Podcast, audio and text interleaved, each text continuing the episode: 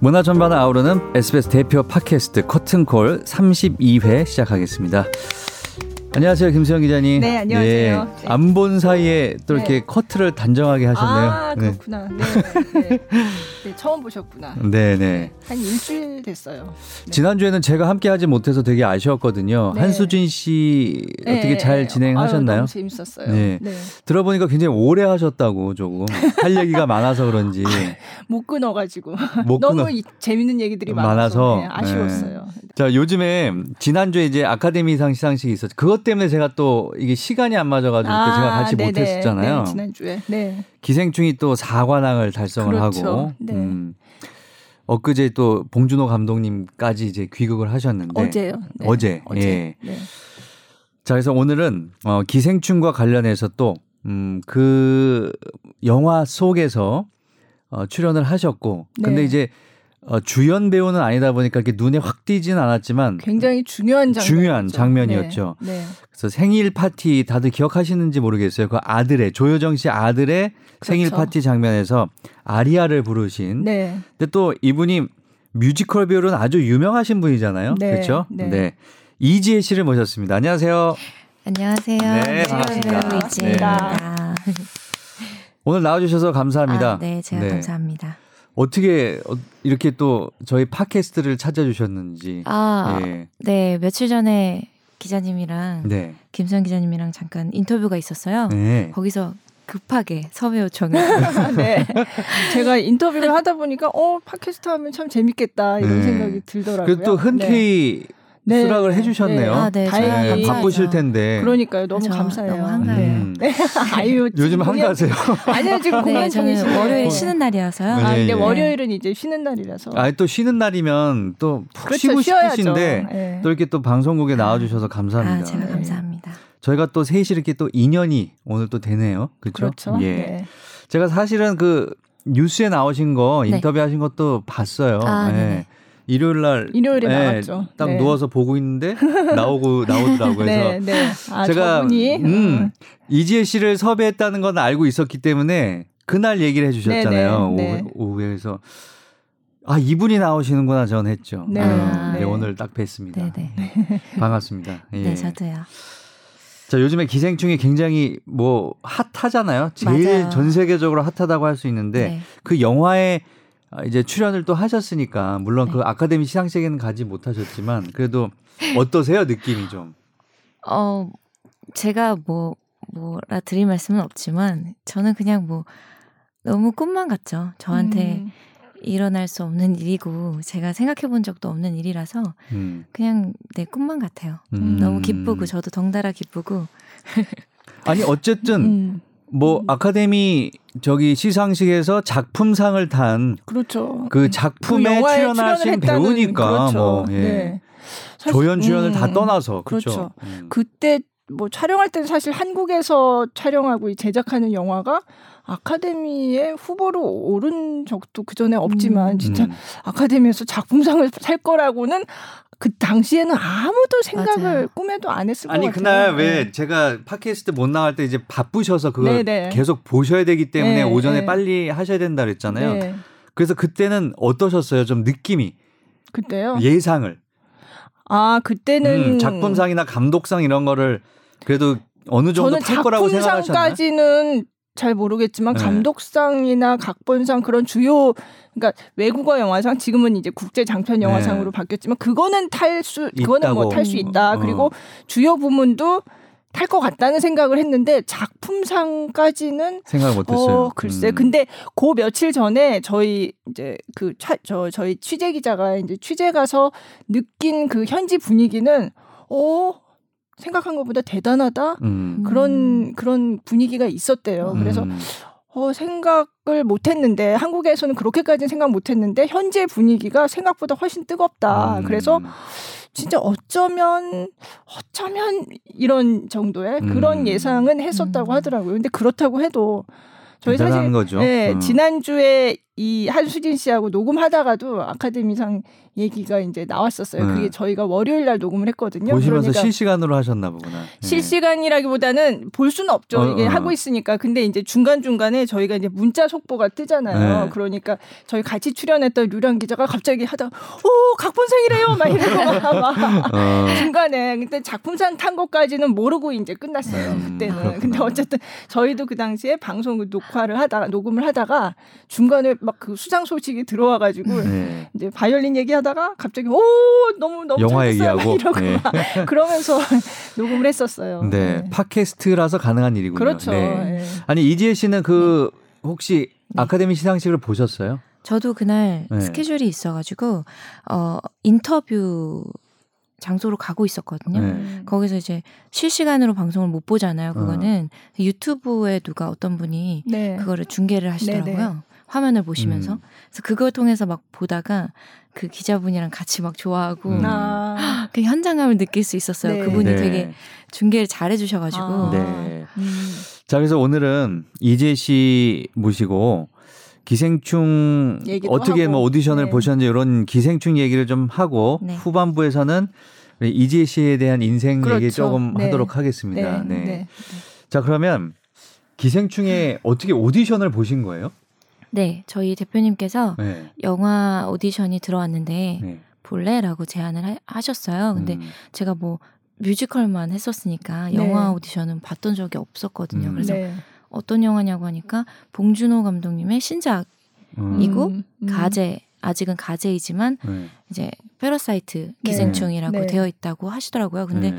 그 얘기 처음에 들었을 때 어, 제목이 기생충이요. 기생충이고 네. 저는 이제 봉준호 감독님 작품은 워낙 유명하니까 네. 괴물 이런 거를 떠올리게 되더라고요. 그래서 괴물의 약간 후속편 같은 건가 음, 싶은 느낌이었어요. 음, 그때는.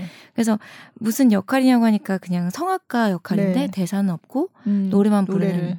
그래서 아 그냥 재밌을 것 같은 거예요. 추억으로 음. 남을 것 같고. 네. 그래서 오디션을 하겠다고 했죠. 그래서 네. 준비를 했고 오디션은 이제 아리아 짧은 아리아 하나랑 네. 자유 연기 이렇게 있었거든요. 음. 아 그러면 그거를 봉준호 감독님 앞에서 했어요? 아니죠. 조연출 앞에서? 그쵸. 어.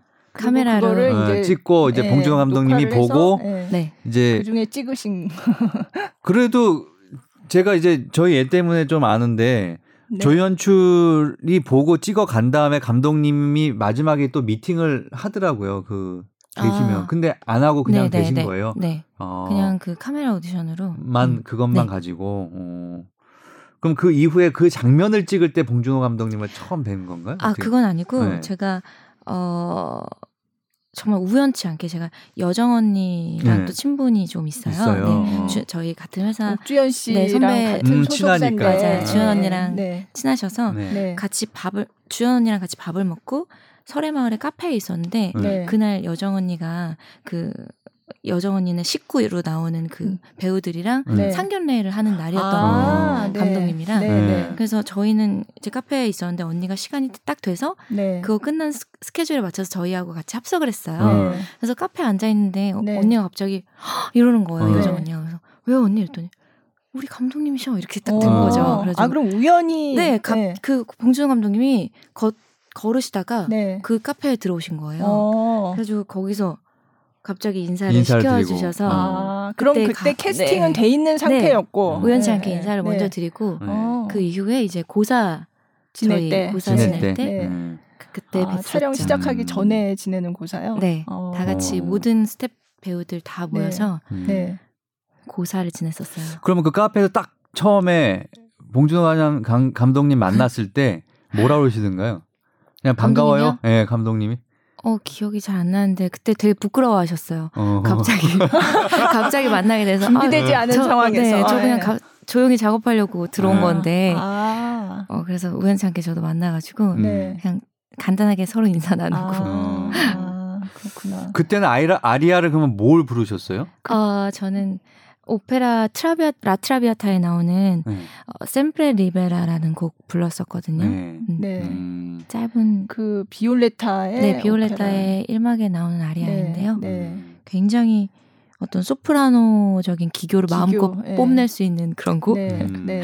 뭔가 강력한 걸 준비해야 될 것 같아서 음. 그걸 준비했었어요. 그럼 자유 연기는 음. 뮤지컬 속의 어떤 연기를 하셨나요? 아니요, 그거는 안 된다고 해서 네. 네. 영화나 드라마에 있는 독백으로 해달라고 하더라고요. 아, 독백.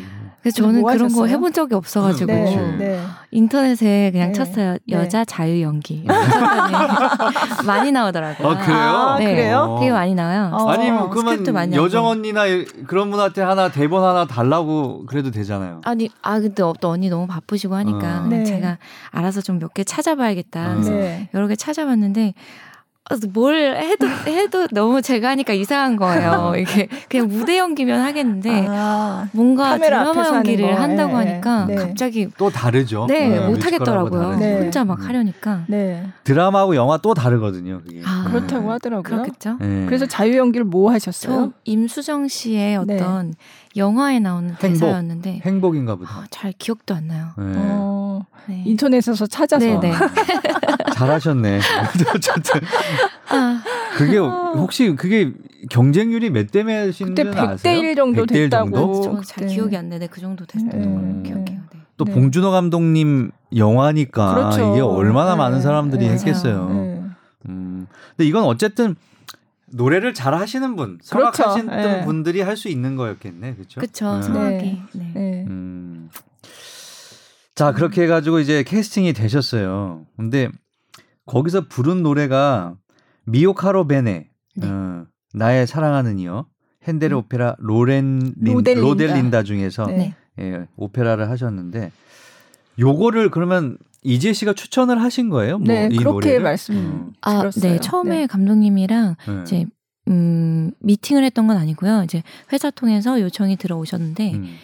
어, 제가 아무래도 이쪽 분야에 더 전문가이시니까 네. 노래를 좀 추천을 해달라 음. 하셔서 제가 너무 어떻게 제가 감히 음. 저도 사실 뭐 전문가라고 할 수는 없으니까 음. 저는 그냥 성악을 전공했을 뿐이라서 그냥 부담스럽더라고요. 그 음. 그렇게 요청이 오신 것도 그래서 어떡하지 막 고민을 며칠 고민하다가 음. 악기 구성이 어떻게 되냐고 여쭸더니 그냥 첼로밖에 첼로 없다고 네. 하시더라고요. 네. 그러면 굉장히 한정적이어지거든요. 네, 네. 반주가 워낙 없다 보니까 네, 그래서 네. 그러면 소프라노적인 보이스를 음. 조금 더 살릴 수 있는 그런 양식이어야겠다. 음. 그러면 네. 바로크 양식이 좀 깔끔하고 괜찮지 않을까 네. 생각했어요. 네. 그래서 그 중에 이제 뭐 핸델의 로델린다도 있었고 네. 또 다른 핸델 음. 아리아도 있었고 아니면 이태리 그냥 가고 깐쪼네들도 네. 있었고 카스타 디바 뭐 이런 것도 카스타 디바는 근데 네. 그 생일 파티 어. 장면에서 네, 하기에는 조금 그렇죠. 그래서 제가 이거를 찾아봤더니 생일 파티에 노래에 어울리는 가사는 또 아니더라고요 이게 가사 가사는, 자체는 어, 가사 자체는 뭐 가사는? 뭐 생일 축하합니다라는 내용의 오페라 아리아는 없으니까 없으니까. 네. 그건 아. 아니지만 가사가 완전히 틀리지도 않아요. 그래요? 이제 뭐뭐 뭐 이제 너와 있으면은 뭐 고통이 다 사라지고 뭐 이렇게 네. 어, 이제 더 이상의 사라지고. 뭐 걱정과 어. 슬픔이 없고 내겐 행복만 있습니다. 당신의 음. 얼굴이 뭐 행복하게 보이는 걸 내 눈으로 볼 수 있군요. 뭐 음. 뭐 이런 내용들인데 그렇죠. 그러니까 네. 축하곡인 음. 거죠. 네. 그래서 네. 그런 밝은 내용들의 곡들을 네. 몇 개를 추천을 드렸었어요. 음. 네. 그 중에 이런 느낌이면 좋을 것 같아요라고 음. 이제 이, 이런 식으로 선 이제 보냈던 건데 그거를 그냥 그게 좋다고 바로 말씀을 하셔서 음. 어. 미오카로베네를 정하게 된 거죠. 음. 네. 원래 이 노래 이 아리아를 좋아하셨었어요? 저는 이제 네. 학교 다닐 때 많이 불렀어요. 많이 부르진 않았고 네. 입시 때 좀 불러보고 네. 이게 네. 입시곡이에요. 네. 입시곡 유명하기도 하고. 네. 음. 그러면 성악을 어 저는 근데 왜 몰랐죠? 아니에요. 근데 입시곡, 이게 이게 잘 그러니까 많이 공연되는 그런 작품은 아니에요. 아니고 네, 네. 입시곡으로 유명한 곡이구나. 네, 제가 왜 이거 이제 요 이지혜 씨가 맡은 역할과 이 노래에 대해서 왜 관심을 가졌냐면 사실 기생충의 음악에 대해서 얘기를 많이 하기는 했잖아요. 근데 네. 보통 이제 음악 감독은 정재일 씨였고 음. 정재일 씨가 작곡한 곡들에 대한 얘기는 굉장히 많았는데 이 오페라가 어떻게 선곡이 됐는지에 대한 얘기는 하나도 없더라고요. 음. 제가 보니까. 근데 음. 그러면 정재일 씨가 만약에 음악 감독이 선곡을 했다면 이 얘기도 했을 것 같은데 당연히 했겠지. 예, 이 얘기는 전혀 없어서 그러니까 이 곡만큼은 음악 감독님이신 그렇죠. 거잖아요. 그죠? 예, 그래서 이런 건 빼주세요. 이 오페라를 어떻게 선곡을 했을까가 굉장히 궁금했고 그리고 음. 나오신 분이 어, 성악 음악을 하신 분인데 누구실까 해서 이제 찾아본 거예요. 제가. 음. 네. 그랬더니 그러니까, 이제 음. 어 마침 뮤지컬 배우이고 그리고 이 오페라 아리아를 직접 추천을 했다는 것도 사실은 어떻게 알았냐면 옥주현 씨가 네. 인스타그램에다 그 스토리를 올린 올렸어요. 거예요. 맞아요. 근데 저 제가 그걸 처음에 찾은 건 아니고 제가 이제 이 이 저 기생충을 사실 아카데미상 하기 전에 이제 기사를 써야 되니까 바로 전날에 한번 또 본 거예요. 그래서 그걸 보고 나서 이제 이런 얘기를 하고 했더니 저희 딸이 어 그거 내가 오페라 아리아가 나오는데 뭐 이런 얘기 했더니 어 그거 그 부른 사람이 추천했대 그래서 너는 어떻게 알았니 그랬더니 옥주현 씨 인 스타그램에서 봤다고 음. 그렇게 얘기를 해준 거예요 음. 그래서 이제 아 그러냐 그러고 봤더니 거기 동영상도 올라와 있고 이 원곡을 다른 곳에서 부르신 그런 동영상도 있고 그래서 제가 아 이거는 빨리 인터뷰를 해야 되겠다 이렇게 음. 생각을 한 거예요. 예. 음. 이게 굉장히 짧은 장면이지만 그 굉장히 중요한 장면이잖아요. 그치. 그래서 음. 이 노래를 왜 선곡을 했을까가 저는 되게 궁금했거든요. 음. 그리고 제가 이 봉준호 감독의 기생충의 다른 음악 다른 걸 봐도 요 오페라에 나온 다른 노래가 또 앞에 나와요. 그죠? 맞아요. 예, 네. 예. 그 노래도 좀 설명을 해 주세요. 예. 그것도 이제 감독님이 이거 정해지고 나서 네. 이제 이 오페라를 전반적으로 이게 한 4시간 정도 분량이 되거든요. 음. 그걸 다 보신 거예요. 그, 그래서 그 바쁜 와중에 4시간을 네. 다 봤어요. 네, 유튜브에 DVD, 보면 공연 네. 영상들이 좀 올라와 있어요. 아예 그걸 DVD를 구입하셔 가지고 아. 보셨더라고요. 그래서 어, 오페라 다 보고 공부를 했더니 또 좋은 곡이 하나 있어서 음. 이거 하나만 나오면 조금 생뚱맞지 않을까. 음. 그래서 좀 앞에 녹여서 쓰려고 하나 더. 뭐였죠 그게? 그게 이막에 나오는 아리아인데 아, 제목이 전 생각이 안 나요. 저도 지금 제목이 갑자기 생각이 안 나는데. 아, 이 핸델의 오페라 로델린다, 로델린다 중에, 이막에 있는 게 앞에 나와요. 네, 그게 어. 느 장면이냐면 그 이제 다 그 집에 취직을 하잖아요. 그러니까 이 주인공 아 이게 스포일지 모르겠는데 아. 보신 분들이 많으니까 기생충이요? 예, 예. 영화 다 끝났는데요, 뭐 스포? 아니에요. 그래도 또 아직 안 보신 분들은 네. 제가 맞아요. 어제 8시 뉴스 리포트에 네. 제가 아주 자세한 얘기는 안 하고 상황을 좀 설명하는 문장을 넣었더니 왜 이렇게 스포가 많냐고 이렇게 불평하시는 분들이 계시더라고요. 개봉 끝났으면 해도 되는 거 아니에요? 그러 지금 아마 근데 지금 다시 또 음. 개봉을 음. 했을 거예요. 그러니까 안 보셨던 분들도 있으니까 미리 말씀드리자면 약간 스포가 있을 수 있습니다. 네. 듣는 분들. 네, 근데 거기 보면은 이제 가족들이 하나하나 다 위장 취업을 하는 거잖아요. 음. 근데 그 어머니까지 이제 가정부로 들어오면서 네. 이게 완성이 되잖아요. 네. 그래서 어머니가 그 집에 와서 이제 가정부가 되고 이 아들은 거기에 처음 맨 처음에 과외 교사로 취직을 네. 해가지고 있는데 거기 그 아들한테 이제 가정부가 이를테면 그 이 집의 딸의 과외 선생님한테 가, 과일을 깎아서 갖다 주는 거예요. 어. 예. 그 장면에서 나와요. 나와요. 예, 어. 예. 근데 그 굉장히 장면에서. 둘이 서로는 서로는 이제 원래부터 그런 어 이런 공모 관계에 있는 사람들이니까 그냥 뭔가 이렇게 눈빛을 주고받고 하는 그런 장면이 있어요. 선생님 드세요. 뭐 이런 거 갖다 드리는 거죠. 음. 근데 이제 사실 어머니인 거고 음. 가정부지만 그래서 그 장면에서 나오는데 그것도 제가 찾아보니까 그 로델린다 의 아리아인 거죠. 네. 네 로델린다 음. 주인공의 아리아인데 그 당시에는 음, 왕이었던 그러니까 왕비죠 이, 이 주인공이 로델린다, 근데 네. 왕이 남편이 죽은 줄 알고 있는 상황이에요. 음. 그렇지만 하여간 그 왕을 그리워하고 그리고 또 아들이 있는데 아들에 대한 사랑도 같이 노래하고 그러니까 하여간 내 남편과 아들에 대한 사랑을 이렇게 노래하는 그런 아리아인 것뭐 같더라고요. 뭐 내용하고 네. 좀 그렇게 맞죠, 맞네. 맞죠. 네. 그러니까 네. 그런 분위기, 그러니까 음악적인 분위기하고 그런 내용하고를 다 고려해서 선곡을 한 것 같더라고요. 음. 네. 음. 그러니까 어. 영화를 보셨던 분들이 잘 기억이 안 난다면 우리 이재 씨가 나오는 부분 생일 파티 그렇죠. 아들 생일 파티 네. 장면에서 직접 또 노래 부르는 장면이 나오니까 네. 음악과 함께 한번 들어보시 다시 한번 보시면 네, 네. 아 우리 이 팟캐스트에서 들었던 목소리가 이분이구나. 그렇죠. 이렇게 영화를 보시는 것도 좋지만 네. 우리가 여기서 한번 들어볼까 봐요. 그 네. 영화에서는 사실 다 들려주지는 않거든요. 네. 네. 근데 요 이제 전해드릴 노래가 로델린다의 네. 핸델의 오페라 로델린다에 나오는 그오 음, 나의 사랑하는 이어 미오 카로 베네인데 그렇죠. 직접 라이브로 부르신 예, 작은 공연에서 네. 그 영상을 저희가 이제 음원 저기 뭐야 추출을 해서, 추출을 해서 네, 들려드리겠습니다. 들려드리겠습니다. 한번 들어보시죠. 네.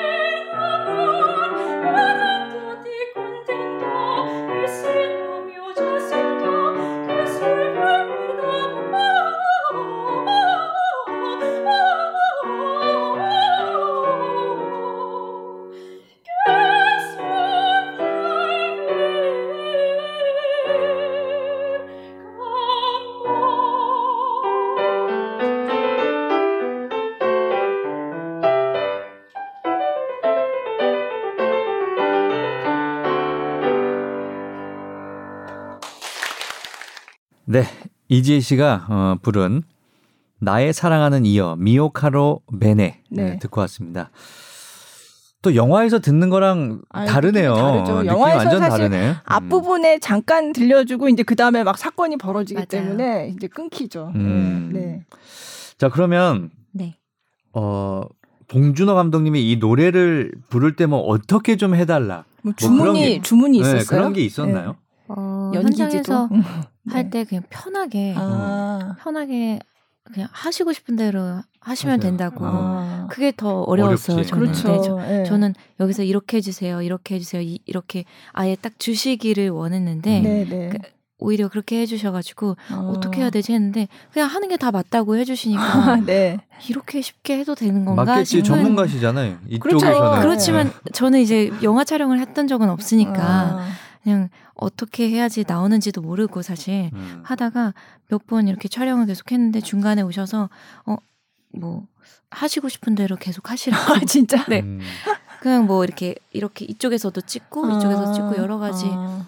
음, 카메라 찍고 무빙. 그래야 되니까 네, 네. 네. 만 하고 네. 그게 촬영에 그때 제가 여쭤봤는데 사흘 음, 아 네 그 정도 네. 원래 스케줄이었는데 제가 마지막에 이제 근세가 칼을 아 이거 말해도 되죠? 어 이거 뭐 네, 그죠 아까 스포 있다고 미리 있다고 말씀드렸으니까 네. 이게 이게 상황이 바뀌면서 칼을 들고 나오잖아요. 네. 그때 이제 아수라장이 되면서 모두가 도망치는 장면을 네. 네. 찍어야 되는데 네. 저희가 처음 그 세트장이 전주에 있어요. 네. 거기에 내려가서 내려왔던 첫날 찍어야 되는데 비가 왔어요. 근데 그 장면이 아시겠지만 해가, 쨍... 해가, 해가 나야 되잖아요. 그래서 그날 촬영이 취소되면서 하루 밀렸어요 뒤로. 근데 제가 마지막에 그 도망가는 걸 찍어야 되는데 그날 네. 제가 또 뮤지컬 공연이 있었어 가지고 아. 그거를 조정을 할 수가 없는 네. 상황이라 네. 저는 감독이 배려해 주셔서 아. 아, 그럼 그 장면에서는 많이 안 나올 것 같아서 네. 안 계셔도 되니까 저희가 대역을 쓰겠습니다 아. 하셔서 저는 그랬구나. 가고 네. 저랑 똑같이 이제 대역을 네. 하신 분이 그냥 그 도망가는 장면을 찍으셨더라고요. 뒷모습 나오는 건가요, 그거는? 근데 제가 영화에서 봤는데 안 나오더라고요. 안 나왔어요. 네, 네. 어. 근데 되게 신기했어요. 머리부터 이제 발끝까지 다 제가 입었던 소품이랑 그치. 똑같이 대역을 하셨더라고요. 음, 음, 거기 그 음. 엔딩 크레딧 그거는 똑같이 인형도 만들잖아요. 덤이라고 그래서 그렇죠. 영화 속에서 네. 어, 어. 만약에 예를 들면은 누구를 안고 뛰어야 돼. 네. 그러면 음. 팔이 너무 아프잖아요. 그렇죠. 네. 그렇죠. 그러면 저희 이제 딸 얘기인데 똑같이, 똑같이 생긴, 똑같이 아. 이거 석고로 해가지고 아. 그 인형을 만들어서 똑같이 생긴 애를 만들어요. 왜냐면 아. 걔가 좀 가벼우니까 그렇죠. 걔 안고 뛰라고 아. 어. 그런 게 있거든요. 네. 어. 근데 그 인형이면 너무 부자연스럽지 그러니까. 근데 아니 근데 그렇지 않아요. 뭐 잠깐 뭐 이렇게 네. 안겨서 있고 이런 네. 거니까. 네. 음. 음. 자 그러면 뭐 그럼 엔지는 뭐 엔지가 아니라 그냥 계속 하고 싶으신 대로 했어요 하 세요 했으면 뭐 그런 것도 네, 없어요. 얼마나 걸렸나요? 그러면 그 어... 찍는 타임은? 그 게 찍는 건 사실 별로 안 걸렸는데 음.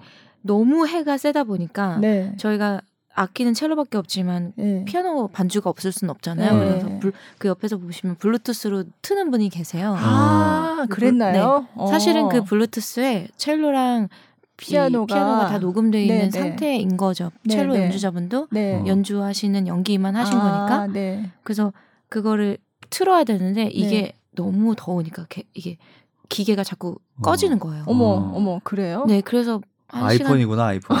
그래요? 아이폰 추우면 전화가 안 되잖아요. 아니 아이폰은 아니고 블루투스 이렇게 큰 기계였는데 어. 스피커였는데 네. 스피커가 네 그게 네. 터지더라고요 계속. 어. 그래서 그것 때문에 계속 delay 되고 아, 그렇구나. 네, 네. 그래서 좀, 조금 그것 때문에 오래 걸렸죠 햇빛에서 음. 빨갛게 익었었어요 막 살이. 아 굉장히 더운 날이었군요. 네. 어. 그래서 그때 얼굴을 찡그리고 있, 었다고 말씀하셔서 아, 제가 어제 네. 뉴스 리포트하면서 다시 봤는데 그거 말씀하신 거 들으니까 진짜 아 굉장히 눈이 부셨나 보다. 네. 근데 그걸 말씀 안 해주셨으면 전혀 몰랐을 텐데. 아, 정말요? 네. 저는 그거밖에 안 보이더라고요. 어. 저라서 그런지 어. 최대한 웃는다고 웃은 건데 네. 햇빛을 너무 정면으로 봤다 보니까 네. 그게 최선이더라고요 저한테는. 어. 네. 그 그전엔 몰랐죠. 근데 그때 너무 눈이 막 그래가지고 좀 찡그린 것 같더라라고 말씀을 해주셨어요. 네, 네. 그래서 어제 리포트 한다고 다시 그 화면을 보니까 그냥 보면 몰라요. 모르는데 그렇게 말씀을 하셨으니까 아 그래서 이렇게 말씀하셨나 보다라고 음, 이제 네. 그런 느낌이 음. 들더라고요. 그러니까 굉장히 뜨거운 날 맞아요. 예, 찍으신 거죠. 음. 아우 근데 놀라셨을 것 같아요. 그게 암만 영화지만 그 장면이. 아 맞아요. 너무 너무 놀랐죠. 칼 들고 나오는 그 부분을 음. 감독님 설명을 안 해주셨거든요. 아 설명을 안 했어요? 그냥 모르고 그, 임한 거예요. 저희 그 스크립트에 그 네. 만화로 그려주시잖아요. 네. 거기에는 있었어요. 네. 그래서 아 이때쯤 갑자기 상황이 뒤집어지는구나. 네. 그렇게 알고는 있었는데 이제 노래를 계속 해주세요. 그래서 쭉 그냥 부르고 있었는데 갑자기 다 깜짝 놀라면서 막 비명 지르면서 그분이 저를 향해서 오시는 거거든요. 저, 아. 제 옆에 에, 에, 기정이가 있어서. 그쵸, 맞아요. 어 그래서 진짜 놀래서 뒤로 이렇게 도망가다가 넘어졌어요. 어머. 첼로 연주자분도 넘어지시고 실제 상황처럼. 네, 그래서 어 이따가 이거 찍을 때도 이렇게 하시면 된다고. 리얼한 연기였는데. 네. 아, 그렇구나. 음, 다시 하라면 또 하기 힘든데요. 맞아요. 그렇죠? 네, 음. 아, 어쨌든 어. 이재 씨가 뮤지컬 배우지만 정말 인생에서 정말 기억에 남을 만한 경험을 하신 거네요. 그럼요. 네. 그러니까, 영화에 들어가서. 그렇죠. 네. 그 장면이 그리고 굉장히 중요한 장 완전 막 초 정말 긴장이 거기서 뭔가 파국 뭐 클라이맥스 뭐 이런 거잖아요. 음. 그리고 모든 배우가 거기 다 모이는 음. 그런 씬이잖아요. 음. 그러니까 참 네, 중요한 장면을 여신 거죠. 네. 그러니까. 네. 자, 어쨌든 이제 장면. 오늘 네. 팟캐스트 들으시는 청취자분들은 기생충 한 번씩 다시 보시면서 어, 이지혜 씨를 네, 어, 이, 유심히 이 한번 부르셨던, 봐주시면 네. 좋겠습니다. 이 노래도 한번 들어봐 주시고요. 거기서 설정은 그러면은 그 연교의 친구인 거죠. 그렇죠. 그래서 네. 음, 연교가 장을 보러 가는 장면에서 네. 나중에 이제 어 음, 원래는 이제 그 장면은 맨 처음에 이제 찍었다가 다시 나, 다시 나중에 후시 녹음하잖아요. 어, 네. 그때 감독님이 연교 아, 언니한테 어 너가 노래를 이렇게 따라 부르면서 해보면 어떨까라고 아. 제안을 또 하셨대요. 근데 네. 언니가 그 언니도 그렇고 여정 언니도 그렇고 송강호 선배도 그렇고 네. 감독님도 그렇고 현장에서 그 노래를 되게 많이 따라 부르셨어요. 음. 오가로 네네네 다들 그렇게 네. 불러주셨어요. 네, 그래가지고 어 언니가 그 후시 녹음에 막 대사를 하면서 그거 있잖아 그거 불러줘봐 하면서 이렇게 하셨더라고요 네, 네. 한 소절을 네, 네. 그렇게 나중에 들어갔다고 그것도 들었었어요. 아, 네. 아 그랬나요? 음. 짧은 장면인데 네, 디테일이 그러니까 워낙 한번 제대로 다시 한번 봐야겠어요. 그러니까 맞아요. 워낙 음. 봉테일 그런 게 왜 생겼는지 좀 저도 요번에 그 어제 그 리포트 기사를 보면은 아시겠지만 그 왜 거기 보면은 이 오페라 아리아 말고도 이탈리아 칸초네가 하나 들어가잖아요. 네. 근데 그게 그 잔니 모란디라는 1960년대 되게 유명했던 이탈리아 가수가 부른 그 음. 노래인데 그거는 이제 그 두 가족이 지하실 그 그러니까 그 은광 아 은광이 아니죠 문광 문광 문광하고 근세, 근세. 예. 가 이제 처음에는 굉장히 열세에 몰려 있다가 이 백수 가족 이 가족이 다 속여가지고 들었다는 알고 나서 이제 역전이 네. 되잖아요. 네. 그래가지고 오히려 얘네를 협박을 하고 네. 이렇게 거실에서 그런 장면에서 나오는 노래인데 음.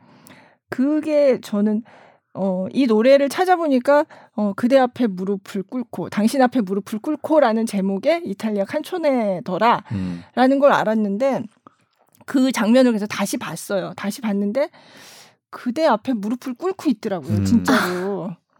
아니 진짜 거기서 그러잖아요. 네, 네. 네. 그래서 저는 그 생각은 못 하고 이게 처음에 듣기로는 이거는 문광하고 근세의 love 테마다라고 음. 그렇게 알려져 있었거든요. 그래서 그냥 그렇게 생각하고 그리고 실제로 그 음악이 쭉 이어지면서 이 둘이 춤추는 장면도 나오고 예전에 우리는 행복하게 음. 여기서 음.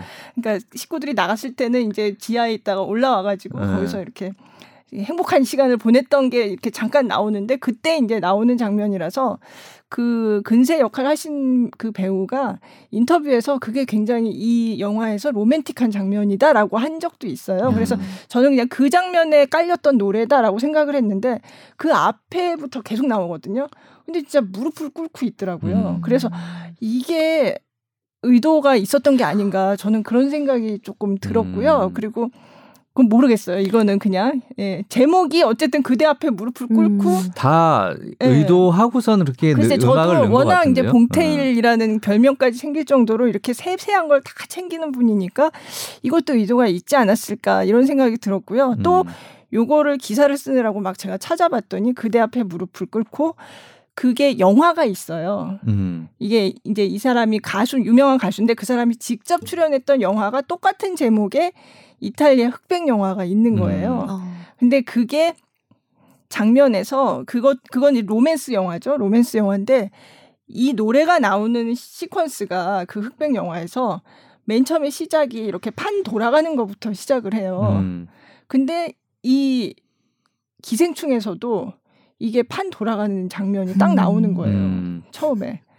그래서 갑자기 그걸 딱 발견하고서 어 소름 막 아니 아까 이재 씨가 네. 네. 그 얘기하셨잖아요. 봉준호 감독님이 4시간 되는 거를 다 그러니까, 들었다고. 네. 그리고 나서 네. 그 노래를 집어넣은 거니까. 그러니까 이것도 다 뭔가 뭔가 다 어. 찾아보고 그러지 않았을까. 근데 음. 뭐 아닐 수도 있죠. 근데 어쨌든 간에 저는 근데 아닌데 그렇게 우연히 맞아 떨어질까 그건 또 아니 그러니까 당, 당신 앞에 무릎을 꿇고 네. 근데 그 영화를 뭔가 염두에 두고서 연출을 한 게 아닌가 뭐 네. 그런 생각이 그 장면 머릿속에 다 네, 그림이 네, 있으신 것 같아요 감독님이. 그래서 참 아 진짜 봉태일. 아 그리고 또 재밌는 거는 어제 저희가 이제 8시 뉴스에 나갈 때 이제 편집부에서 제목을 달잖아요. 제목을 다는데 어 뭐더라? 하여간 제목에 아 음악인데 제가 처음에 이제 제목을 다는 과정을 설명을 드리면 제가 기사를 쓴 사람이 제가 제목을 달아서 넘기면 그대로 안 나가고 물론 그게 마음에 들면 그대로 쓰기도 하지만 보통은 제목은 편집부가 권한이 있어요. 네. 그 그래요? 제목은 어. 그래서 편집부에서 제목을 쓰는데 음. 어제 보니까 이 내용을 기생충의 음악하고 본 감독의 계획 이렇게 써놨더라고요. 어. 네. 제목에다가. 네. 제가 처음에 그렇게 써서 넘기지는 않았어요. 근데 그거를 딱 보니까 갑자기 그 생각이 난 거예요. 이지혜 씨가 인터뷰를 할때 네. 비슷한 얘기, 아, 본 감독님 정말 대단한 디테일이에요. 이러다가 또 다른 인터뷰에서는, 아, 정말 감독님은 참, 어, 다 계획이 있으셨구나. 어. 그런 생각이 들었다고 딱 그 말씀을 하셨어요. 어. 그래서 제가 처음에는 아, 정말 봉테일, 대단한 디테일이라고 그렇게 한 부분을 인터뷰에 썼다가 제목을 그렇게 달아놨길래. 아, 그래서 바꾸신 네, 인터뷰도 그 내용을 찾아서 썼어요. 정말, 음. 어, 감독님은 다 계획이 있으셨구나. 네. 계획하신 대로 다 되는 거구나. 그러니까. 네. 네. 그리고 어제 무슨 말씀을 하셨냐면 그 인터뷰 이제 그 전에 할 때 그 노래가 굉장히 사실 그 생일 파티에서 부른 노래니까 밝고 굉장히 그 밝은 분위기의 노래잖아요. 네. 근데 상황이 갑자기 막 그런 전혀 다른 상황이 전개된단 말이죠. 음. 근데 그 부분에서 전조가 된다는 말씀을 하셨어요. 음. 그죠? 네. 네. 네. 그 B 파트로 바뀌면서 네. 갑자기 마이너로 바뀔 때 네. 그걸 이제 감독님이 어 근세가 칼 들고 나올 때 쓰면 좋을 것 같다. 음. 그래서 좋은 곡을 추천해 주셔서 네. 너무 감사하다며 후시 녹음 때도 네. 한번 말씀을 해 주셨었거든요. 어. 그래서 어. 저는 처음에 이 노래 추천하고 제가 너무 그냥 대단한 그러니까 저 제가 생각했을 때는 이제 제가 추천한 거다 보니까 뭔가 더 엄청난 걸 추천해 드렸어야 하지 않나 하는 음. 아쉬움이 살짝 있었어요. 근데 음. 어떻게 하다 보니 나중에 정재일 음악 감독님 인터뷰도 보고 했는데 감독님이 바로크 그 음악을 맞아요. 염두에 두시고 네. 다 작곡을 하셨다고 네. 하더라고요. 네. 그러니까 그것도 제가 추천드린 곡도 바로크 바로 양식이기도 네. 하고 네. 그래서 그게 또 우연히 다 맞아서 어 그렇게 된 거 보고 정말 음. 그러니까요. 네. 네. 그리고 로델린다 그 오페라 아리아 뭐 물론 다 딱 맞아 떨어지진 않지만 약간 상황 정황상으로도 좀 비슷한 그렇더라고요. 점이 있다고 하시더라고요. 네. 음. 거기서도 뭔가 칼부림이 일어나고 뭐, 뭐 사람이 그쵸, 죽고 비슷한 예, 그런 비슷한 그런 상황이 벌어지는 게 어떤 유사점이 있다고도 할 수 있고 예. 음. 예. 하여간 여러 가지를 다 이렇게 딱딱 맞춰가지고 그렇게 배치를 했더라고요. 네. 예. 그 바로크 음악이라는 것도 예, 굉장히 흥미롭고 음. 예. 뭐 그런 디테일함이 또 그 그렇죠. 아카데미상에서 네, 네, 이렇게 네. 또 굉장히 먹힌 게 아닌가. 네, 음. 그렇죠. 그런 모든 게 다 합쳐져서 모든 것들이 이제 작품상을 받은 네. 거잖아요. 사실 그런 게 다 완성도를 높여주고 막 그런 거죠. 자, 어쨌든 기생충 네. 뭐 아카데미상 사관왕 음, 다시 한번 축하드리겠고요. 네. 자 이제 그러면 어, 뮤지컬 배우 이지혜에 대해서 좀 얘기를 해볼까 봐요. 네. 네. 성악 전공하신 거잖아요, 그죠? 네. 처음에 언제 이렇게 시작을 하게 되신 거예요? 성악은 초등학교 3학년 때부터 네. 어. 네 시작했어요. 뭐 동요 대회 나가서 상 타고 뭐 그러신 거 아니에요? 어 맞아요. 그죠? 네, 학교 선생님이 네. 아, 저희 이제 저 가르쳐 주셨던 피아노학원 원장 선생님이 네. 성악을 전공하셨었어요. 아, 네. 그래가지고 저희 엄마한테 얘는 노래를 시켜야 된다 음, 음. 말씀하셔가지고 네. 거기서 동요 대회를 나갔었는데 네. 그냥 갑자기 이제 대상을 탄 거예요. 제가 어, 처음 나갔던 대회에서 어. 그러면서 아 이제 얘는 음악으로 길을 가야 되겠구나. 네, 음. 네. 그리고 나서 MBC 어린이 합창단 네. 네. 들어갔어요? 네, 거기에 네. 들어가서 거기서 활동하다가 어. 중학교 때부터 계속 성악을 음. 전공을 했죠 입시를. 네. 음. 어. 아 그럼 예술계 학교를 가셨어요? 저는 집이 제가 고향이 충주예요. 네. 충주에는 예술고등학교가 아, 없거든요. 네. 그래서 그냥 인문계 학교 공부하면서 레슨만 받고 아. 음. 따로 예고를 나오진 않았어요. 네, 네, 네. 그러면 되게 타고난 재능이 있다고 얘기를 해야 되겠는데요. 아, 그렇지 않아요? 재능이 다 필요하죠. 네. 네. 아, 그렇겠죠. 열심히 하기도 했고, 그렇죠. 네. 네. 오래 네. 하기도 했고. 네, 네. 그런데 예. 예. 오페라 이거 여기서 부르신 노래도 오페라잖아요. 그렇죠. 예. 음. 오페라에 좀 미련이 없으세요? 저요? 음, 미련이라고 하긴 좀 단어가 그렇고. 네, 아, 네, 네. 아 근데 있어요. 미련이 네. 있어요. 네. 네. 하고 싶고 제가 기회가 된다면 계속 공부를 음, 공부의 끈을 놓지 않고 계속해서 음. 언젠가는 오페라 무대에도 서고 싶다는 생각이 있습니다. 음. 네. 음. 아니 그러면은 뮤지컬 배우는 대학 졸업하고 되신 거예요? 어떻게? 네, 네. 졸업하고 오디션을 봤어요. 네. 지킬 앤 하이드. 아. 그걸로 데뷔를 하게 됐죠. 역할 지킬 앤 음. 하이드에서. 네. 그게 이제 성악 발성이 필요한 역할이라서. 맞아요. 네. 제가 아는 곡이기도 했고 아, 그래서 네. 이제 친한 언니가 권유를 하, 해주셔서 네. 같이 보러 갔었죠 오디션을. 아. 그러면 한마디로 신인 그때가 이제 신인인 거네 신인 그렇죠, 데뷔. 그렇죠. 예. 데뷔인 거죠. 신인 어. 데뷔인데 그냥 주역으로 한 거죠. 어. 네. 엠마 역할로. 그 쉽지 않은데 그죠? 어, 네. 거기에 갑자기 이름이 생각이 안 나. 거기 되게 유명한 노래 있잖아요. 엠마 지금 이 순간? 아, 네. 아 지금 이 순간은 지킬이 네. 부르는 거. 엠마 아리 엠마 노래요? 한때는 꿈에 원서 네, 원서 드림이죠. 예, 예, 예. 그 노래로 아, 그 노래 정말 봤었어요. 뭐 네. 유명하죠. 예. 근데 장래 희망란에는 조수미라고 적으셨어요? 정말요? 네, 성악도였으니까, 그지? 네. 어렸을 때 그 통지표 받잖아요. 네. 학기에 네. 그걸 이렇게 모아놨던 게 집에 있었는데 음. 이렇게 글씨 이렇게 되게 정성스럽게 한 글자 한 글자씩 꾹꾹 눌러서 네. 조수미 이렇게 썼더라고요. 음. 장래 희망을요? 네. 제가 그때 뭐 초등학교 네. 3학년이었으니까 네, 네, 그냥 그분이 그냥 아, 저에게 또 한참 그쵸. 조수미 씨가 한참 인기 많을 때잖아요. 맞아요. 그때가 네, 롤 완전 그냥 롤 모델 네, 음. 그런 거죠. 맨날 따라 불렀어요. 그 음악을. 아, 그렇구나. 아 근데 보통 이제 성악을 전공을 하면 이제 성악을 계속 하게 되는데 어떻게 어떤 계기가 돼서 뮤지컬 음. 배우로 그렇게 오디션을 보게 되신 거예요? 어, 계기라고 하면은 그건 어렸을 때부터 있었던 것 같은데. 뮤지컬 배우가 하고 싶다는? 아니요, 그런 건 아니고, 네. 제 안에 그냥 연기자가 되고 아, 싶었어요. 아, 연기자가. 네. 음. 네. TV, TV 보면서 네. 드라마 연기 같은 거 네. 하는 거 보면 너무 재밌겠다, 이런 생각이. 아. 끼가 많으신가 보다. 그냥 혼자 막 네. 누구 앞에 나서서 하는 걸 좋아하진 않았는데, 네. 그냥 엄마 아빠 다 없고 저 혼자 집에 있으면 그 거울 앞에서 이렇게 우는 연기 해보고 어, 화내는 연기 해보고 막 혼자 그런 거 하고 네. 놀았었거든요. 아. 그래서 눈물 연기에 되게 자신 있었어요 어렸을 아, 그래요? 때. 네. 네. 그래서 네. 그런 거 너무 해보고 싶다 이렇게 생각만 있었는데 아. 어떻게 하다 보니까 뮤지컬을 보게 되는데 거기 그런 게 다 있더라고요. 그렇죠. 노래도 하고 네, 물론 오페라도 하고. 그렇지만 아, 그렇죠. 오페라는 네. 노래를 부르는데 엄청 많이 신경을 네. 써야 되잖아요. 네. 어, 물론 뮤지컬도 그렇지만 근데 그게 더 저한테 되게 색다르게 되게 자극이 확 됐어요. 음. 공부를 하다가 3학년 때 네. 갑자기 이제 뮤지컬에 조금씩 관심을 가지기 시작했죠. 음. 그렇게 하다가 네. 네, 네. 우연히 그러면 곧 드라마도 출연을 하실 것 같은데요. 어, 왠지? 그럴 수도 있죠. 네. 원래 우는 연기가 쉽지 않은 거거든요. 연기라는 게 그렇죠. 음. 아, 아, 너무 아, 네. 기회가 된다면 하고 싶어요. 네. 아, 참, 하나, 이거는 네. 좀 다른 얘기지만, 제가 자주 받는 질문이 있어요. 뮤지컬하고 오페라의 차이가 뭐냐. 음. 네, 그거 좀 말씀해 주세요. 왜냐하면 제가 그 전에 오페라 유령을 보러 간다고 하면 사람들이 네. 그건 오페라야? 이런 아, 경우. 음. 저도 이 질문 정말 많이 그죠? 받고요. 많이 들으시죠? 네. 그냥 딱 들었을 때 차이가 딱 나지 않아요? 아니 근데 네. 그래도 예. 네. 음, 음 글쎄요. 일단 기반은 같다고 생각해요. 그렇죠. 저는. 기반은 같죠. 그리고 발성법도 네. 그렇게 많이 다르지 않아요. 네. 네. 왜냐하면 오페라의 유령 말씀하신 오페라 유령이나 제가 했던 팬텀이나 이런 것들은 성악을 기반으로 그렇죠. 한 네. 발성법을 많이 쓰거든요. 네. 네. 그런 작품들도 있고 또 레치타티보라고 해서 네. 오페라에서는 대사가, 대사가 레치타티보 형식으로 진행이 되잖아요.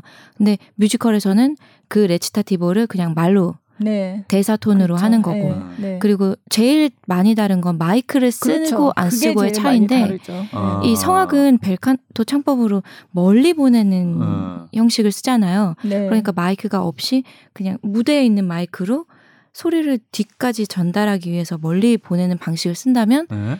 뮤지컬은 핀 마이크가 바로 옆에 있기 그렇죠. 때문에 네. 바로 앞에 쏘는 이런 식으로 쏘는 그런 음 추출법을 네. 쓴다고 해야 되나 네. 그런 부분에서 많이 관객들이 듣기에 네. 차이가 있죠. 음. 그렇죠. 음. 네. 음. 그런 부분이 다르고 음. 뭐 스토리텔링적인 부분이라든지 무대에서 춤, 연기, 노래 다 볼 수 있다는 점 비슷한 부분인 것 같아요. 네. 되게 네. 비슷하고 유사. 성이 있는 형식이라고 볼 수 있고 음. 완전히 다르다라고는 굉장히 네. 비슷한. 근데 거. 오페라는 아무래도 좀 스토리가 제한적이고 그렇지 않아요?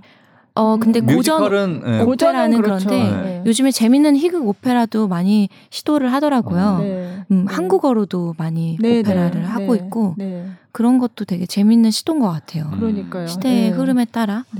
사실 어떤 경우는 제가 들었던 거는 처음에 그 어, 앤드류 로이드 웨버가 오페라 유령을 발표를 할 때 맨 처음에 오페라로 발표를 할까도 생각을 아~ 했었다는 얘기를 들었어요. 어, 네, 네, 그렇구나. 뮤지컬로 하길 잘한 거 아닌가요? 잘했다고. 근데 이제 뮤지컬이 네. 훨씬 더 좀 뭐랄까 대중적인 대중적이고. 그런 기반이 어. 넓은 장르다. 뭐, 음. 예. 근데 오페라로 처음에 발표를 할 생각도 했었다는 얘기를 들었었어요. 음, 네. 오페라 버전으로 하나 하면 되겠네요. 그렇지 않아요? 그래도 좋을 어, 것 같아요. 좋을 것 같은데. 네. 그리고 또 포기 그 포기와 베스 같은 네. 그거는 어떨 때는 오페라단에서 공연하고 어떨 때는 뮤지컬단에서 어. 공연하고 약간 그게 연극적인 요소가 예, 강한 작품들이네. 예, 그래서 그 장르가 사실 뭐 자매 자매 같은 장르 음. 뭐 해가 아, 그거 좋은 표현인 예, 것 같아요. 예, 네. 네. 어쨌든 그래서 네. 좀뭐 제일 크게 보이는 거는 마이크의 차이인 것 같아요. 그것도 네. 네. 그렇죠. 네. 자, 그리고 이재 씨가 지금 레베카에 출연 중이시잖아요. 네. 네. 여기서 이제 옥주현 씨와 함께 출연을 하고 있네요. 네. 네. 같은 소속사에. 같은 소속사. 같은 네. 소속사에 네. 다른 역할로 출연하고 있습니다. 음. 저는 이희라는 역할이고요. 극 중에서 이게 독일 원작이어서 나 예요. 음. 음. 그래서 제가 이름이 없어요. 극 중에서 따로 음. 불리는 이름이 없고 내가 1인칭 주인공 시점에서 음. 이야기를 이끌어가는 네. 화자예요. 네. 음. 그래서 모든 이야기들을 회, 제가 이제 16년 전으로 과거로 돌아가서 회상을 하는 시간부터 시작해서 음. 현재로 돌아오면서 다시 돌아오는 네 음. 끝이 나죠. 음. 음. 이거는 스포하면 안 돼요. 이런 정도 얘기는 해도 아니 이건 되죠. 네. 아니 앞으로 하실까봐. 아. 네, 네, 당연히 되죠. 아 그리고 레베카는 사실 히치콕의 영화로 굉장히 유명하거든요. 네, 네. 영화 흑백 영화 그렇죠. 음. 흑백 고전 영화. 그러니까 아마 봉준호 감독이 분명히 이거 봤을 거예요. 레베카. 레베카까지. 네, 네, 히치콕을 굉장히 좋아한다는 네. 얘기를 인터뷰에서 했거든요. 음. 그래서 고전 고전 영화 그때 거장. 네. 네. 그래서 음, 레베카 아마 뮤지컬도 보고 싶어 하실 텐데. 음. 어, 너무 네. 그러셨으면 좋겠다. 네. 저기 옥지연 씨 씨가 언니잖아요. 그죠? 네. 언니잖아요. 옥지연 씨가 많이 좀 도와줬다고 그러던데 뭐 연기라든지 네. 뭐 이런 것들. 언니가 거의 전반적인 거에서 이제 댄버스 장인이시다 보니까 네, 네. 워낙 많은 시즌도 하셨고 네.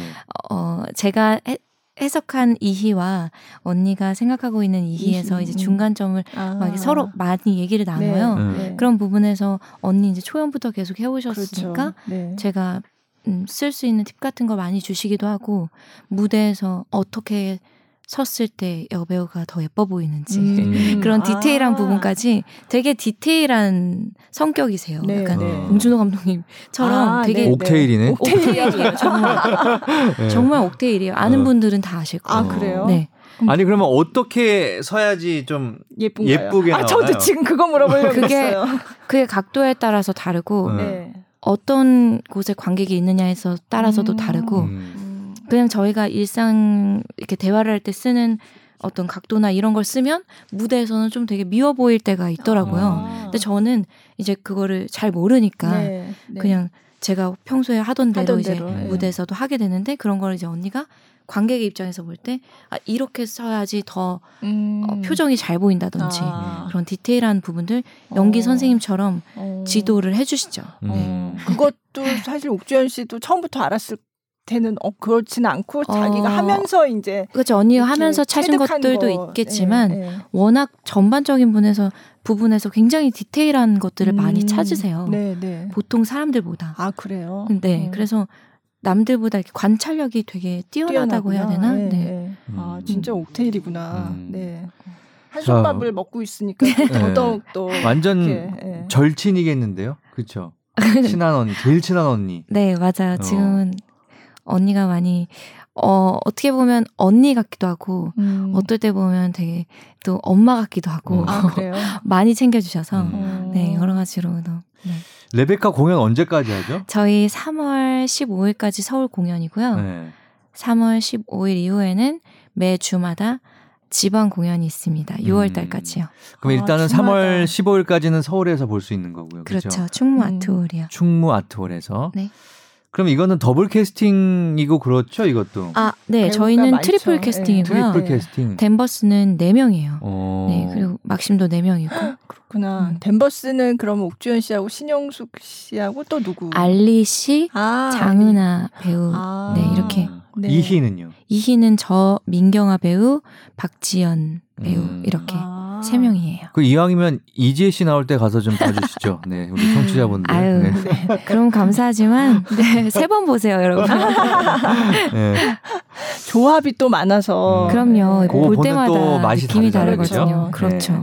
자, 그럼 이쯤에서 레베카에서 이지혜 씨가 부르는 노래 노래를. 하나 들을까 봐요. 네, 뭐 들었으면 좋을까요? 어떤 노래인가요? 어, 레베카에서 제가 부르는 노래 중에 이 넘버가 굉장히 많아요. 네. 근데 이제 막심을 만나서 사랑에 빠지고 좋은 시간을 몇 주를 보내다가 음. 저는 사실 신분이 좀 미천해서 음. 어 어떤 귀부인을 도와주는 비서 역할을 하고 있거든요. 음. 근데 그 귀부인이 갑자기 돌아가겠다고 음. 원래 저희가 휴가차 몬테카를로에 와 있었는데 음. 갑자기 뉴욕으로 돌아가겠다.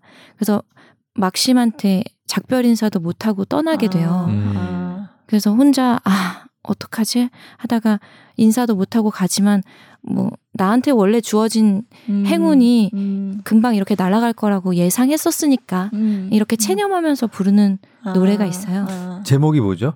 행복을 병 속에 담는 법이라고. 어, 행복을 병 속에 네. 담는 법. 네, 소설에서도 나오는 대사를 인용한 건데요. 음. 막심이랑 데이트할 때 이희가 그런 얘기를 해요. 난 지금 이 순간을 어, 병 속에 담아두고 보관하고 싶다고. 어, 슬프다. 음, 그냥 너무 꿈만 같은 어. 일이니까 네. 너무 어리고 나는 어. 네. 어, 이거 너무 행복해서 나, 내가 보고 싶을 아. 때마다 꺼내서 보고 싶어요. 이렇게 그런 아. 의미도 있고 네. 이 행복이 달아나지 않게 거기다 이렇게 가둬둔다는 네, 네. 그런 의미도 있을 것 아, 같은데. 네, 음. 그런 느낌으로. 음. 자 그러면 한번 들어보... 기대가 되는데 한번 들어보겠습니다. 네. 당신이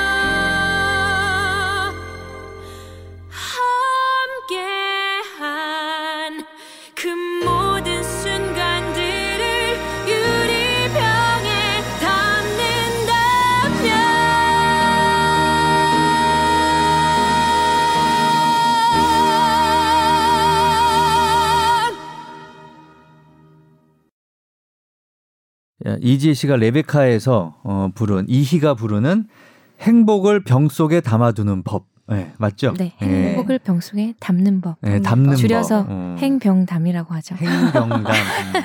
행병담. 그냥 저희끼리 저희 아, 음악 감독님이랑 배우들끼리 네, 네, 네. 야 행병담 가자 이렇게 행병담. 그냥 너무 기니까 그렇게 그렇죠. 부르거든요. 음. 아닌데 제가 지금 이 노래를 들어보면서 굉장히 뮤지컬의 성악 과 출신이시면서 성악가시면서 최적화돼 있는 소리다 이런 생각이 좀 들어요. 어, 감사합니다.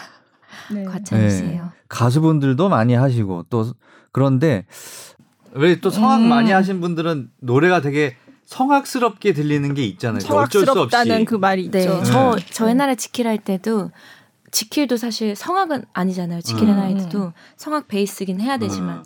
그래서 이제 성악 가들이 뮤지컬 할 때 부르는 그 특유의 그 발성법이 있어요. 어. 네, 나는 뮤지컬 한다고 생각하는데 어. 모두가 듣기에 성악이 성악이지 그런 네. 게 있잖아요. 근데 저는 이제 되게 뮤지컬스럽게 한다고 생각했죠. 어, 근데 네. 들어보니까 그런데요. 근데 그때 네. 당시에 제가 막 녹음했던 거 들어보면 음. 되게 성악가 같아요. 음. 근데 하면서 음. 계속 공부하면서 조금 조금씩 계속 조절을 해 성악가 같다, 있어요. 뮤지컬 같다라는 게 어떤 차이예요? 제가 그게 음. 그게 뭔지는 알겠는데 그게 어디서 나오는 소리, 건가요? 어, 소리를 어 자음을 때리는 위치가 달라요. 아. 성악이랑 네. 뮤지컬이랑 자음을 때리는 위치요. 네, 그래서 이거 되게 마이크 앞에 놓고 얘기하는 게 뮤지컬이라면 네. 성악은 약간 멀리 보내야 아. 되기 때문에 약간 위로 보내요 소리를 아. 이렇게 동그랗게. 아. 어렵다. 네. 어. 근데 딱 들으면 바로 들으면 구분하실 느낌은, 수 있잖아요. 네, 네. 네. 그래서 보내는 부분은 똑같은데 살짝 위치가 좀 다르다고 해야 되나? 아. 아니 이제 그거를 가르쳐 주는 음. 선생님이 이렇게 해야 돼 이렇게 가르쳐 주나요? 누가 저는 이제 사람... 주연 언니한테 뮤지컬 아. 발성을 많이 네, 배우고 네, 네. 이제 뭐 성악은 이제 성악 선생님들이 음, 음. 아니 가수에서 또 이제 인기 많은 가수들이 네. 아이돌 가수들도 그렇고 그렇게 뮤지컬로 많이 가잖아요. 네, 네. 근데 이재 씨는 성악하고 이게 조화가 잘 된 것 같아요. 음. 아, 네, 네, 네, 조화가 잘 돼서 듣기가 아주 좋은데. 아, 감사합니다. 네. 또 가수들이 뮤지컬 와서 부르면 또 너무 그 가수 때에 그게 아, 나와서 그렇죠, 그게 좀 네, 어, 네, 느낌이 안 날 때가 있거든. 근데 있더라고요. 음. 그러니까 스위치를 딱 켜면 성악. 딱 또 이렇게 하면 또 뮤지컬 아니, 이렇게 되나요? 어 제가 이거 작품 전에 했을 때 안나 까레니나라는 작품 했었는데 거기서 제가 1인 2역을 했어요. 네. 좀 이례적인 일이긴 한데 제가 거기에 성악가로 나오는 아, 패티라는 역할이 네네. 있거든요. 네. 그게 굉장히 신스틸러 같은 역할이에요. 음, 관객분들이 네. 네. 제일 좋아해 주시는 네. 역할이고 그래서 노래 한 곡짜리 딱 3분 등장하는데 네, 네. 주인공보다 박수를 더 많이 받는 어, 역할이거든요. 네. 그 노래를 너무 좋아해서 그 역할을 하고 이제 메인 역할은 이제 뮤지컬 배우가 할 수 있는 키티라는 역할을 했었어요. 근데 이게 발성이 완전히 다르다 보니까 제가 키티 공연 안에서 없는 날 네, 패티 네. 공연을 하고 이런 식으로 했었는데 아. 연습실에서는 뭐 패티 선생님들이 없으면 제가 갑자기 키티 하다가 성악곡을 막 불러야 되고 네. 이런 상황이 생기더라고요. 아. 그렇게 아. 하면은 그게 스위치 바꾸듯이 진짜 할 수 있는 게 아니기 때문에 아 그래요. 네. 네, 굉장히 목이 가요. 아. 갑자기 그렇게 하려고 하면. 네. 그래서 네. 되게 많이 힘들었어요. 그 연습할 어. 때. 고음도 조, 고음도 아주 편하게 잘 나오시네요. 저는 고음이 네 좀. 어, 성악을 편하게, 하셔서 그런가? 네. 그럼 성악할 때는 그냥 소프라노. 네, 콜로라투라 네, 네, 완전 네. 이쪽이었어요. 네. 네. 네. 음. 고음이 오히려 편해서. 네, 네. 아. 아니 근데 네. 미녀와 야수 실사 영화에서 어, 주인공 벨 역의 노래를 불렀다는 게 이게 무슨 그 얘기죠? 한국어 노래를 불렀다는 거죠. 한국어 노래를. 네, 네. 엠마 왓슨 주연이었던 미녀와 야수에서 네. 한국어 더빙 버전을 제가 노래를 네. 녹음했어요. 아, 네. 네. 네. 어, 제가 그때 저는 이제 더빙 버전을 보지는 않았는데 네. 이 한국어 노래로 더빙된 게 되게 좋다 그래가지고 따로 들어봤었어요. 아, 정말요? 그때는 그 이지혜 씨 이분이 불렀다는 걸 그런 걸 아. 이제 의식하지 않고 네. 들었었죠. 음. 근데 아. 예, 좋아요. 그러니까 이미 우리가 좋고, 몰랐지만 네. 영화 곳곳에 어, 이렇게 활동을, 활동을 하고 네. 계셨네요. 네. 곳곳이라고 하기엔 너무 곳 곳이네. 어, 미녀와 야수 그리고 네. 기생충. 아, 이렇게 유명한 영화인데 뭐 그렇죠. 그렇잖아요. 네. 맞아요. 그러니까 뭐 장르 상관없이 노래를 여기저기서 많이 하시는구나. 네. 워낙 노래 잘 하시고 예. 네. 정말 잘하세요 노래를 네, 제가 네, 들어보니까 예. 아, 정말 아이고 네. 부끄럽네요. 네. 자 이제 그러면 뮤지컬 배우로 데뷔한 지도 이제 꽤나 되신 거잖아요, 그죠? 2012년 네, 12년 데뷔니까 이제 햇수로 9년? 8년 차. 8년? 음, 네. 음. 2012년부터 치면은 9년째네, 9년 9년째. 예, 네, 9년 차. 이제 10년이 다 돼가는데. 하셨고 그동안 하신 작품이 또 뭐가 있었나요? 안나 카레니나 말씀하셨고 지킬앤하이드, 베르테르, 아 베르테르, 드라큘라, 네. 아. 안나 카레니나, 레베카, 팬텀, 팬텀, 네. 음, 기억이 뭐 뭐그 네, 지금 레베카, 어, 그렇죠. 네. 지금 레베카 어, 기억이 안 나지. 네. 아, 네. 근데 저는 근데 막 다작을 하진 않았고 네, 네. 제가 재연 삼연 공연을 많이 했어요. 네, 그러니까 네. 한번 공연하고 지킬앤하이드도 두 번 공연하고 음. 베르테르도 두 시즌 했거든요. 음. 팬텀도 그렇고 그런 식이어서. 네. 음. 그럼 어떤 남자 그 배우들하고 같이 또 연기를 어, 했었나요? 다 굉장히 어, 유명하신 분들 잘 나가는 네, 뭐. 분들하고 한 거죠. 네. 어, 네, 저 유명하신 분들이랑 많이 했어요. 네. 어, 대중들이 다 아실 만한 분들이 뭐, 네, 뭐 조승우 선배님, 어. 네, 네. 그건 지킬앤하이드에서 같이 했었나요? 네. 네, 드라큘라에서는 이제 김준수 배우랑 같이 했었고, 김준수라면 시아준수를 얘기하는 그렇죠. 거예요? 네, 팬텀에서 박효신 오빠랑도 했었고 유명하신 분들이랑 많이 했죠. 음. 네. 그렇구나. 네, 네. 최고하고만 네. 하셨어요. 보니까 그죠? 네. 앞으로 꼭 해보고 싶은 아직까지 안 해봤는데 해보고 음. 싶은 역. 어, 저는 역할에 제한을 두지 않고 네. 어, 저한테 안 어울릴 것 같은 것들도 좀 해보고 싶어요. 아.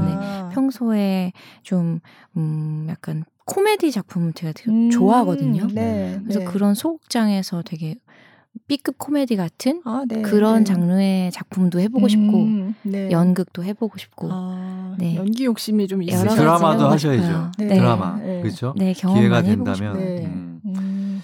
사실 지금까지는 뮤지컬 중에서 좀 어떤 그 성악은 아니더라도 아니더라도 굉장히 노래가 중요한 그런 역할을 많이 아, 하신 셈이죠. 그렇죠. 여자 캐릭터가 이제 뭐 나누자면 사실 되게 섹시한 캐릭터 네, 아니면 네. 약간 여성스러운 캐릭터 네. 이렇게 두 가지로 만약에 나뉜다면 저는 조금 여성스러운, 여성스러운 캐릭터에 그렇죠. 네. 네. 조금 더 많이 되게 정이 가는 캐릭터예요. 음, 네. 아, 네, 맞아. 마음이 이렇게 가는. 네네네. 음. 그런 캐릭터들을 많이 했어서 좀, 어, 얘가 이런 역할을? 이런 음. 반문이 아. 드는 그런 역할들을 만나면 해보고 네. 싶어요. 이를테면. 뭐, 여러 가지가 있겠죠. 소극장 네. 작품들도 있고. 그냥 딱 보시면 바로, 어? 얘가 이 역할에 이런 음. 것들이 있을 거예요. 음. 아, 그런 아, 것들. 이를테면 렌트의 싶어요. 미미 같은 거? 아 그런 것도 그렇고 어. 제가 제가 여태까지 했던 것 중에 어, 아 프랑켄슈타인이라는 작품 네. 한국 네. 한국 창작 작품인데 네, 거기에서 네. 제가 줄리아와 까트리는 그것도 1인 2역이에요. 근데 줄리아는 제가 평상시에 많이 해오던, 맡아보던 네. 역할이 귀족 역할인데 네, 이 까트리는 아주 빈민층의 네, 네. 한그 뭐라고 해야 되지 노예 같은 음, 그런 네, 친구예요. 네. 되게 힘든 인생을 네. 산 바닥 음, 네. 그런 역할을 같이 했었어요. 아. 그래서 그것도 되게 하면서 제가 많이 음. 저를 깨부수는 작업이었고 되게 해소가 많이 뭔가가 아, 해소가 되는 작업이었던 것 같아서 음. 되게 많이 기억에 남고 어. 그런 역할을 또 만난다면 아, 도전해보고 싶은 네, 그런 생각이 있어요. 저는 네. 음. 악역도. 아 너무 재밌을 것 아, 같아요. 아 그래요? 네. 음. 악역이요? 저 악역 잘할 수 있을 것 같아요. 그래요. 네. 음.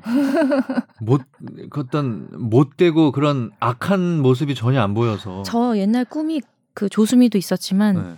장희빈이었어요. 장희빈. 아~ 저 사극을 너무 좋아해가지고. 네. 아 그래요? 사극 네. 연기를 맨날 했었거든요 집에서. 어, 사극 연기는 또 그냥 현대극 연기랑 다르잖아요. 네. 근데 맨날 어떤 걸그 하셨어요? 장희빈. 음. 막 째려보고 네네. 그런 거 있잖아요. 대사 뭐 지금 캐스팅만 뭔가 좀 해보시라고 나겠는데요 그러니까. 네. 그래서 그런 악역 맡으면 네. 네. 잘할 수 있을 것 같아요. 음. 어 그렇구나. 꼭 댐... 드라마 한번 하셨으면 좋겠는데요. 네. 제가 나중에 또 드라마 출연하게 되면 여기 나와서. 네네. 네. 아 그럼요. 네. 음. 아니 잘하실 것 같아요. 네. 끼가 있으신데요. 음. 감사합니다. 네. 자, 그 앞으로 예정돼 있는 올해 공연들 계획 공연들 뭐가 할, 네. 좀 예정이 돼 있어요? 그거는 지금은 레베카 하고 계시고 네, 네. 레베카가 끝나고 나서 음 이거는 사실 말씀드릴 수가 없어요. 어. 아 네. 그래요? 네네. 네. 네. 네. 계약을 아 네, 음. 네. 음. 그렇구나. 네. 그럼 이제 레베카에 일단 충실하셔야겠네요. 충실하시고. 그게 6월 달까지? 네. 네 6월 달까지. 그럼 내가 출연은 안 하더라도 내가 음. 좋아하는 뮤지컬 그런 거요? 네. 음, 많은데 다 좋아하는데 다 출연 안 하지만 제가 최근에 아이다 아, 네. 작품 보고 왔거든요. 어. 이번이 전 세계 그쵸. 마지막, 마지막 네. 노번 버전 마지막. 이잖아요 그래서 저희 예전에 정선아 씨 나왔었어요. 네, 저 봤어요. 그 네. 팟캐스트 들었어요. 네, 네. 어제 이제 선아 언니 나오는 공연을 보고 왔는데 네. 너무 좋더라고요. 음. 아이다 이번에 다음 주까지 네. 끝나잖아요. 어, 맞아, 많은 맞아. 분들이 보셨으면 좋겠더라고요. 음. 음. 정선아 씨하고는 정선아 씨가 선배인가요? 그쵸. 훨씬, 훨씬 선배예요. 네. 네. 네. 선배고 언니랑 드라큘라 같이 했었어요. 아, 아 그렇구나. 네. 네. 알겠습니다. 네. 레베카 뭐 지금 잘 되고 있죠? 뭐 그렇죠. 근데 네. 요즘에 또 뭐 시국에 요즘 네. 시국에 좀 우한 사태로 코로나, 많이 좀 힘들잖아요. 네. 근데 감사하게도 관객분들이 다 마스크 쓰고, 쓰고 오셔서 다 음. 관극해 주시고 다 알아서 네, 서로 배려해 네. 주시는 음. 모습에 너무 감동적이고 음. 음. 뮤지컬은 그렇더라고 영화하고 또 다른 영화 관객은 그냥 음. 더 대중적인데 뮤지컬은 음. 좀 마니아들이 많이 보시잖아요 그러니까 네 그렇게 근데 일반 대중분들도 요즘에는 많이 보시죠 네, 네. 많이들 오시더라고요 네. 네. 근데 참 어 근데 노래를 하시니까 마스크를 할 수가 없잖아요. 네. 저희는 뭐 배우들은 그냥... 당연하죠. 아, 그렇죠. 아니 근데 뭐 음악회나 이런 경우에 그냥 이제 악기 연주만 한다든지 그런 경우는 마스크를 하고서 하는 경우도 정말요? 있다고 하더라고요. 아. 네. 어, 몰랐던 사실이네요. 네, 네. 그래서 음. 제가 듣기로 얼마 전에 어느 공연을 하는데 그게 노래가 나오는 공연인데도 불구하고 그 저기 출연하시는 분들이 마스크를 쓰고 하냐는 문의를 받았다고. 음. 그런 뭐 이건 재밌네요. 농담인지 네. 진담인지 모르겠지만 어. 하여간 어. 요즘 하여간 가면 다 마스크 쓰고 관객들은 다 아, 마스크 아, 쓰고 계시더라고요. 음. 네. 건강 조심하세요. 예. 네, 건강 조심하세요. 네. 정말. 네, 어제 봉준호 감독도 들어오면서 네. 코로나 얘기를. 아. 네, 네. 그게 또 그 얘기를 하시더라고. 네, 네, 네, 네. 그리고 어 봉준호 감독님도 이제 손을 열심히 씻으면서 코로나 극복에 동참을 하겠다고 그렇게 말씀하시더라고요. 아니 근데 저는 그 봉준호 감독님 머리가 네. 헤어스타일이 네. 그냥 자고 일어나면 그런 머리인 줄 알았더니 그게 아니더라고. 그것도 이제 헤어 스타일링을 하신 거더라고 보니까 아, 어제 공항 아. 들어올 때는 다 축 죽어 있더라고 네, 머리가 네, 네. 이렇게 띄우는 그 아, 뭐, 헤어 스타일링을 한 거예요. 있겠, 있겠죠. 뭐. 어, 저는 그냥 머리인 줄 알았거든요. 그 스타일링. 그런 걸 또 열심히 설마요. 보시는구나. 어, 근데 그것도 styling이시더라고. 네. 아, 뭐 그렇겠죠. 예, 네. 지금은 뭐. 예. 음. 알겠습니다. 오늘 음, 팟캐스트 커튼콜 32화 우리 뮤지컬 배우 이지혜 씨랑 함께 했는데요. 네. 오늘 함께 하셨는데 어떠셨어요? 한 시간 정도 함께 어, 했습니다. 시간이 진짜 빨리 갔네요. 네. 저, 제 얘기만 하다 보니까 저는 아유, 재밌었는데 네. 네. 듣는 저희는 너무 재밌었어요. 어, 재밌었을지 모르겠어요. 네. 네. 아니, 사극 연기를 한번 들어야 되는데 어릴 때 하셨다는 그런 거. 네. 혹시 지금 듣고 계신 분들 뭐, 중에 뭐 드라마, 드라마 PD 예, 계시거나 아니면 뭐 네. 캐스팅 담당하시는 분이 계시다면 오디션, 연기 연습을 집에서 혼자 아, 우는 연기도 하시고 우는 연기에 강점을 두고 있는 네. 우리 뮤지컬 배우 이지혜 씨 네. 섭외 꼭 해주시기 바라겠습니다. 네. 오디션 보러 가겠습니다. 네. 아, 네. 아카데미 작품상 영화에 출연한 분이에요. 그러니까요. 네. 네.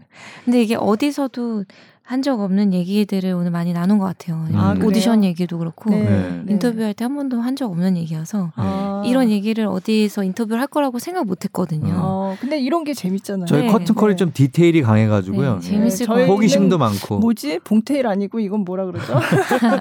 김테일, 박테일이라고 할까요? 자 어쨌든 오늘 어, 함께 저희랑 해주셔서 대단히 감사드리고요. 레베카에서도 끝까지 좋은 모습 음, 보여주시기 바라겠습니다. 네, 감사합니다. 네. 건강 조심하시고 또 좋은 기회로 또 네. 나와주시면 좋고요. 다음에는 드라마 아, 뭐 배우로 하게 되면 네. 네. 자 김수영 기자님도 오늘 수고 많으셨습니다. 네, 감사합니다. 네, 네. 커튼콜 오늘 32회 마치겠습니다. 고맙습니다. 네.